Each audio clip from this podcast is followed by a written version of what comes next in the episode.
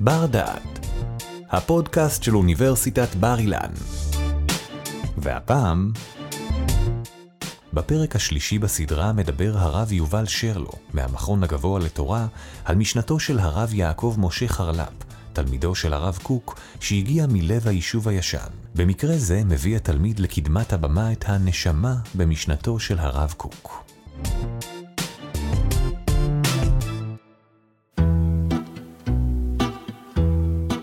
מהם השערים המאפשרים כניסה למשנתו של הרב אברהם יצחק הכהן קוק, זכר צדיק לברכה? הרב קוק מהדמויות הבולטות בהתחדשות הישראלית בתחילת המאה ה-20, כתב אין ספור, אין ספור פסקאות, אין ספור מאמרים, וגם באין ספור נושאים.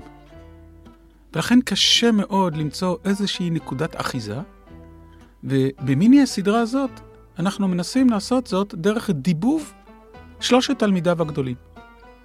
הרב צבי יהודה, זכר צדיק לברכה, הרב הנזיר, והיום דמות שבכלל עצם התקשרותה ברב קוק היא הפתעה גדולה, אבל הוא התחבר לתחומים שאנחנו לא מספיק מדגישים במשנת הרב קוק, ולזה אנחנו הולכים לייחד את הרצאתנו הקרובה. הדמות היא הרב יעקב משה חרל"פ, מאצולת העולם החרדי, המרכז של המרכז של היישוב הישן, שגם הוא פגש את הרב קוק בסיפור אה, מפתיע של היפוך הלב, כפי שראינו בפעם הקודמת בסיפור במפגשו של הרב הנזיר את הרב קוק. וכך כותב הרב חרל"פ, הימים לפני חג השבועות תרס"ד. אני מזכיר שזה ממש כמה ימים אחרי שהרב קוק עלה לארץ. הרב קוק עלה לארץ בכ"ח באייר, ואנחנו נמצאים לפני חג השבועות. בשבוע הזה. ירדתי ליפו כמצוות הרופאים עליי כדי לטבול בים. בשבועות שחל ביום השישי, התפללתי בבית הכנסת שערי תורה. בן 21 שנים הייתי אז. והנה שמעתי כיצד הרב אומר הקדמות לפני הקהל ברטט ובבכייה. ונזדעזעתי עד יסוד נפשי. מאותה שעה ואילך דבקתי ברב באהבה עזה, והייתי לתלמידו וחסידו לעולם. הרגשתי שכולי אחוז שלהבת יה. כל גשמיותי מתנדפת והולכת, ונשמתי, שהתקשרה בנשמת הרב, מתנשאת ברום עולמות עליונים. אני מניח ששמתם לב שהרב חרל"פ מדבר בשפה אחרת לגמרי. הוא לא עוסק בתורה הגואלת כפי שראינו אצל הרב צבי יהודה, זכר צדיק לברכה. הוא גם לא עוסק בשאלת אורות הקודש ובפילוסופיה וחוכמת הקודש של הרב הנזיר, אלא הוא מתאר את חוויית הדבקות הנשמתית המיוחדת במשנת הרב קוק. אבל זה לא במשנת הרב קוק, זה קודם כל ברב קוק עצמו. הרב חלב חווה חזונות של התקשרות מיסטית עם uh, הרב קוק. והוא כותב בימי מלחמת העולם הראשונה, שכבר הזכרנו, שהרב קוק uh, נמצא בחוץ לארץ, וצריכים לכתוב להרב שהוא עתה בחוץ לארץ, אשר הנך מקושר בו בנפש, שירבה להתפלל בעדך. זאת אומרת, זה חזון שהרב חרל"פ חווה בכותל המערבי. וכביכול, רוח הקודש מדברת אליו, ואומרת לו, תכתוב מכתב לרב קוק.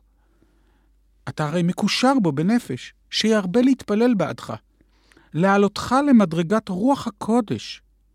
כמו שהוא בעצמו מתעסק להתעלות, ואנחנו נתמקד במילים האלה. ואילו הייתם שניכם ביחד באלו ימים, כך אומרת רוח הקודש, כך אומר החזון שהרב חרל"פ חווה בכותל המערבי, ואילו הייתם שניכם ביחד באלו ימים, אז כבר הייתם מתעלים. והייתם מעלים עמכם את כל ההוויה, והייתם מאושרים כל ימי חייכם. ואתה ורבך צריכים לתקן את כל העולם כולו. והנה נפש רבך משתוקקת מאוד להיות אצל כותל המערבי. ולפעמים על ידי רוב השתוקקותו, ושהוא מכוון בנפשו כאילו הוא אצל הכותל המערבי, הנה נפשו היא באה באמת שמה. כביכול נפשו של הרב קוק מדלגת משוויץ אל הכותל המערבי, ושואבת משם כל רעיונותיה ומחשבותיה. נקרא עוד uh, כמה מילים. לא אוכל להתאפק מה שרכש ליבי. וחזק אני בזה, כי לולי נשא מרן שליטה מארץ הקודש, לא היה המצב כמו שהוא. זה מכתב שהרב חרל"פ כותב לרב קוק. אם לא היית נוסע, המצב בארץ היה הרבה יותר טוב. ובייחוד המושבות לא היו סובלים כל כך מהרבה. תוך כדי מלחמת העולם הראשונה גם הייתה מלחמה מאוד קשה של מכת הרבה. הרב חרל"פ אומר, אם הרב היה נמצא פה, זה לא היה קורה. הוא היה הצדיק שמגן על דורו. כי זכותו הגן עלינו כל ימי היותנו בקודש, להרחיב כל החוגים. ואם כי עיניים אחרים לא ראו זאת, אני ראיתי זאת. לכן גם אתה החוב הגדול לעורר זכות ורחמים עלינו ועל המושבות וכולי. את הדברים שקראנו עכשיו, אפשר כמובן לעשות כפתיחה לרב חרל"פ. אבל אני מבקש, דרך ההשתקפות הזאת, להציע פתיחה למשנת הרב קוק. והפתיחה למשנת הרב קוק היא להבין שחלק בלתי נפרד ממשנתו של הרב קוק נובע מהתפיסה שבה הוא תפס את עצמו כצדיק.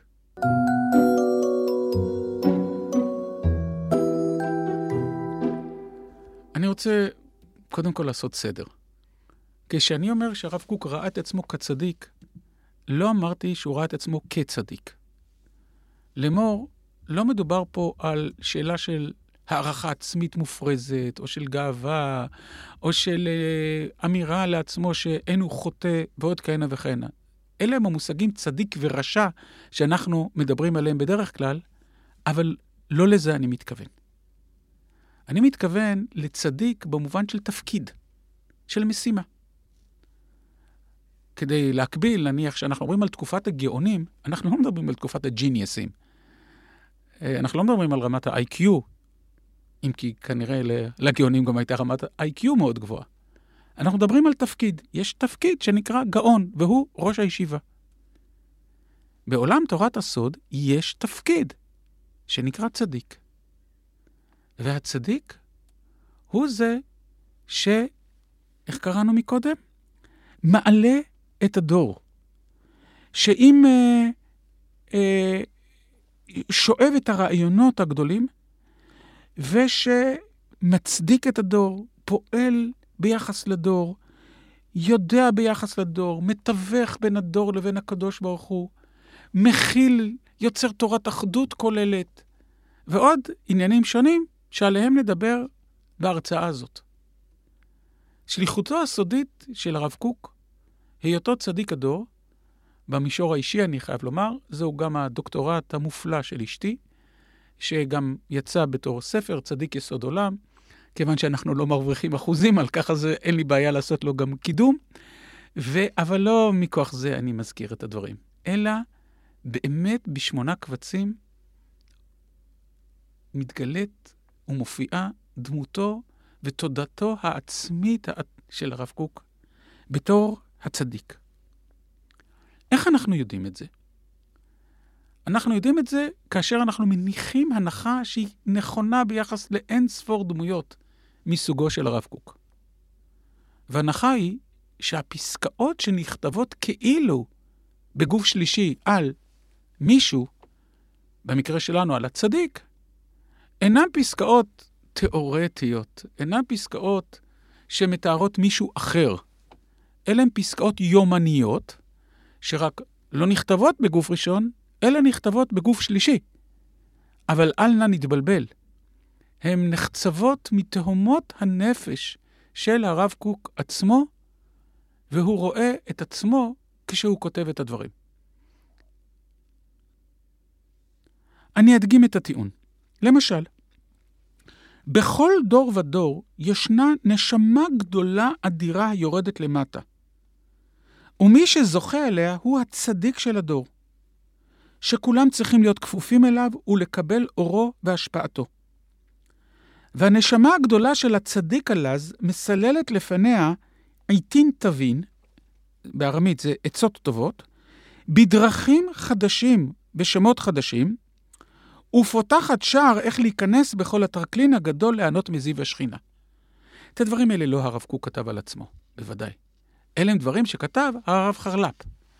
אבל כשאנחנו קוראים במשנתו של הרב עצמו, אנחנו רואים עולם שלם של ביטויים נפשיים שמצדיקים את התודעה העצמית הזאת.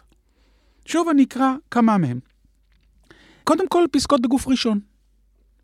וליבי ייפתח להשכיל בעמידת, באמיתת אור השם, להתפלל על כל נאנח ונדכא, על כל צריך לרחמים, על כל העולם כולו, על הדור, על הנשמות הנידחות, על כל צער וחיסרון. ויאירו עיניי להצטער בצער העולם. פסקה שהוא כותב לעצמו ביומן. אחרת, אני אוהב את הכל. איני יכול שלא לאהוב את הבריות, את כל העמים. וכל מה שיותר אתיר לעצמי להיות מקורי, יותר יאיר לי אור השם, ויותר יפותחו כוחותיי להיות לברכה לי ולעולם. הזיכוכים שאני מזכך את עצמי, את מחשבותיי, רעיונותיי, מידותיי והרגשותיי, הם יהיו זיכוכים כוללים לכל העולם כולו. אני חושב שדי לנו בשתי הדוגמאות האלה כדי להבין את העולם החווייתי הפנימי של הרב קוק, ולהציע בכך גם דרך לקרוא בצורה שונה הרבה מאוד מהמאמרים או מהבשורות של הרב קוק עצמו.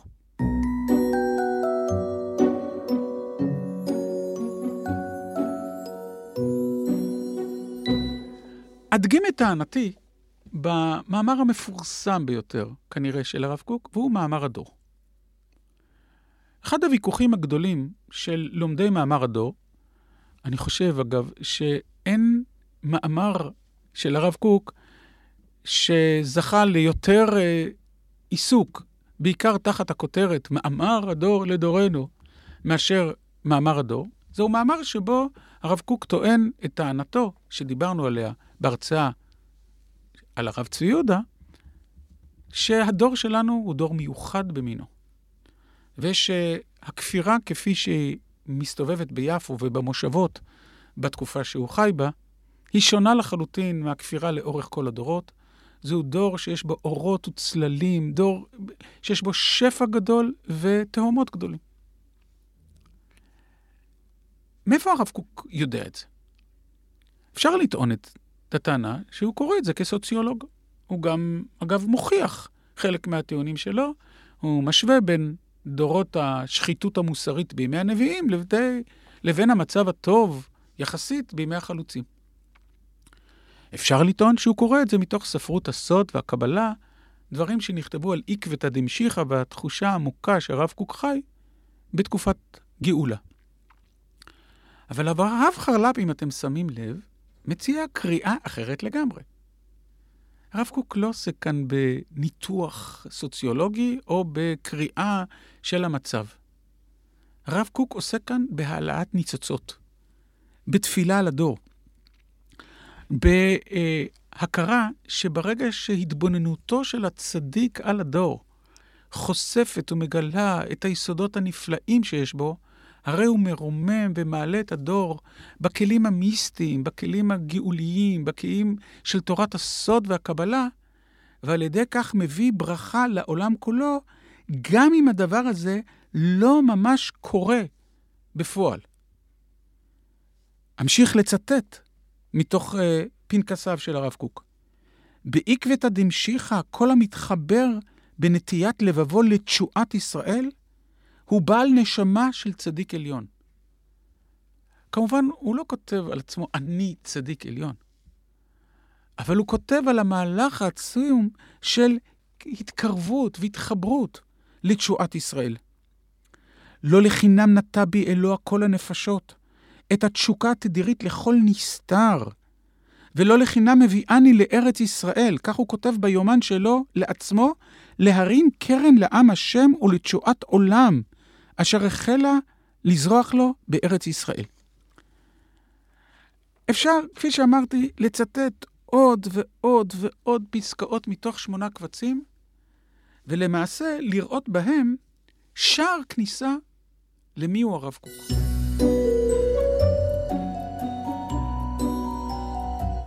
הרב קוק מאפשר לנו לראות דרכו את העולם הפנימי, החווייתי, הקבלי, המיסטי, של הדבקות והתשוקה האלוהית על כל רבדיה. מה חש אדם כאשר הוא עומד מול ריבונו של עולם? מה מתחולל אצלו בחדריו הפנימיים? האם עבודת השם היא אוטונומיה או כיבוש? האם היא הרמונית או קורעת? וזה מול הקדוש ברוך הוא. מה חש אדם מאמין מוצף שפע אלוהי, כאשר הוא חי בדור כל כך מסובך וכל כך מורכב, כשתנועות שונות קורעות ממש את העם היהודי, ושתהליכים בלתי נתפסים מתחוללים כרגע בפועל. מה הוא חש? מהי תגובתו? מהי תפילתו? מהי תורתו? הרב קוק למעשה מתגלה כאן כרב. מעבר להיותו הוגה דעות, מעבר לידו פילוסוף, מעבר לכל הדברים שעליהם דיברנו קודם לכן, הוא למעשה מתגלה פה כממשיך דרכה הנבואית, הכהנית, הפנימית, הקדושתית, ודרך האפשרות שניתנה לנו, אולי שלא בטובתו, להציץ לתוך מכמני חדריו הפנימיים, אנחנו בעצם מגלים פה עולם ש... מלא של נוכחות מול האלוהים, מול הדור, מול המציאות, מול כל מה שסובב, מול החולשות והאורות והצללים וכל מה שקיים, מה בעצם, מהם הכוחות שפועלים על דמות הצדיק, על עבודת הצדיק ועל המשימות והמגמות שעומדות אה, אה, בפ, בפניו. קודם כל על עצמו. כל נשמה גדולה יש לה עסק עם כל הענפים המסתעפים משרשיה, והיא צריכה לתקן את פגמיהם. ואז, ויש לה זכות לקרב את הרחוקים, אפילו יותר מהדין הראוי. הנה פן שרווי במשנתו של הרב קוק. שכאשר יש גרעין קודש עצום ונשמה גדולה, יש גם uh, רשות לפרוץ דרכים. לא כלפי עצמך, לא בהיתרים שאדם נותן לעצמו, חס ושלום, אלא ביכולת שלו להכיל ולקרב גם את אלה שהלכו רחוק יותר, יותר מהדין הראוי. ובדור האחרון הזה, עקבא דמשיחא, יש צדיקים כאלה שהם מכירים שנמצאים כופרים גמורים, מסיתים ומדיחים, שהם שייכים לשורש נשמתם. ועל כן הם צריכים להיות מטפלים בתיקונם באופנים נפלאים מאוד. מה שאי אפשר להעלות על הדעת כלל, על פי הדרך של המושכל הגלוי. והנה בעצם במשפט אחד, מתוך פנקסו של הרב קוק, שער כניסה אחר לחלוטין ממה שאנחנו רגילים. להיכנס אל משנתו. לא משהו שהוא פועל בעולם הגלוי, לא משהו שנותן מענה פילוסופי או הדרכה מעשית כלפי חוץ, לא כל התחומים האלה, אלא שליחות עליונה פנימית כלפי הדור, שקודם כל עוסקת בתיקון עצמי, בקדושה, בהיטהרות, בדבקות בריבונו של עולם, בנקודה מסוימת הרב קוק אפילו חושש וחושד את עצמו, שמא הוא הפך להיות נביא שקר, והוא מזדעזע מאוד מהאפשרות הזאת, הוא מיד מתקן אותה, מיד ממסגר אותה, מיד שם את עצמו במקום הראוי. ואז, מתוך ההתבוננות העמוקה הזאת, בתהליכים פנימיים, לא רק בפעולות חיצוניות, כרב ראשי של יפו והמושבות, ולאחר מכן הרב הראשי של ארץ ישראל, אלא בתהליכים בתוך חדרו, חדרי ליבו וחדרי, חדר גם במובן הפיזי של הדברים, אנחנו מוצאים את הצדיק הגדול פועל לרומם את קרן העם, להעלות את הציבור, להעלות את העולם הכפירתי שנמצא, וגם לדעת שיש לו אפשרויות רבות אחרות, והוא צריך גם להכיר את הצדדים השליליים. למשל, לפעמים הצדיק נופל ממדרגתו, כדי שיכיר בהכרה, בהכרה עמוקת הרע. אבל המטרה היא לא, חס וחלילה, לקבל כוחות מהרע, אלא למען ידע לשנותו ולהזהיר אחרים ולהיזהר ממנו. אבל בהמשך, ולפעמים עיקר הנפילה באה כדי לשכלל את הידיעה של הצדיק, שלא יחסר לו אפילו חלק מן החושך שיעלם מעיניו. ובחזירתו למעלה הוא מרומם עמו את כל הנטיות החלשות והרעות שלו, קודם כל, ושל כל הנשמות והעולמות שיש להם שייכות בחייו ובנשמתו. אני מבקש להדגיש דבר מה, הפסקאות מהסוג הזה הן רבות, בהיקפים עצומים, בפנקסיו של הרב קוק. ולמעשה, הן קוראות לנו ליצור שער כניסה לא רק למשנה הפילוסופית, או הגאולית, או הקודש, או אורות הקודש וכדומה, אלא גם לעולם החווייתי העמוק של עמידה עליונה, מרוממת, מול ריבונו של עולם, מול המציאות, מול עצמך, מול תפקידך, בהתקשרות הנפשית המיוחדת הזאת. ועכשיו אני חוזר אל הרב חרל"פ שבה פתחנו, עכשיו ברור למה הרב חרל"פ דיבר אל הרב קוק ועל הרב קוק בדרך הזאת.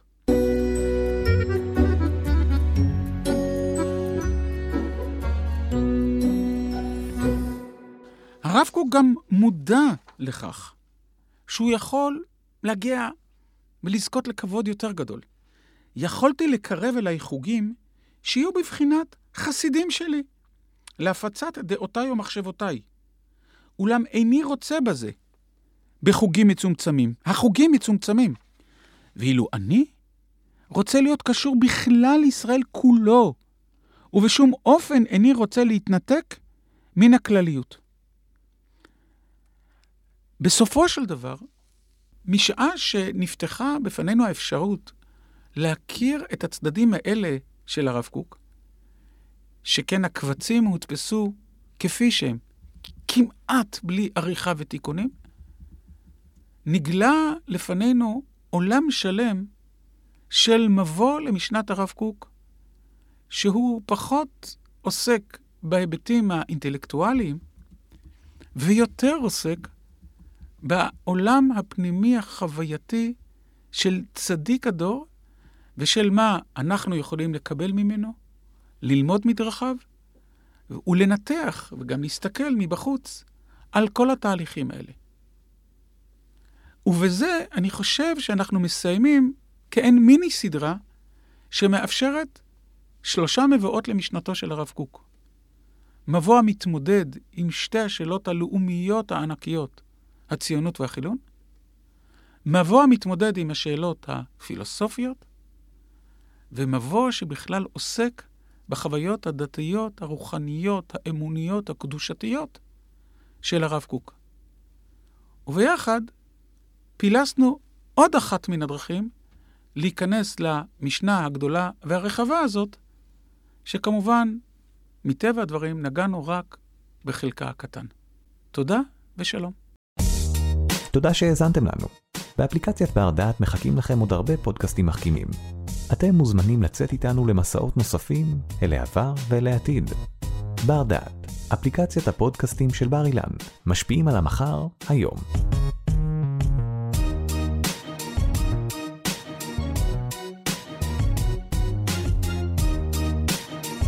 ערכה והפיקה שי קלוט. תודה על ההאזנה.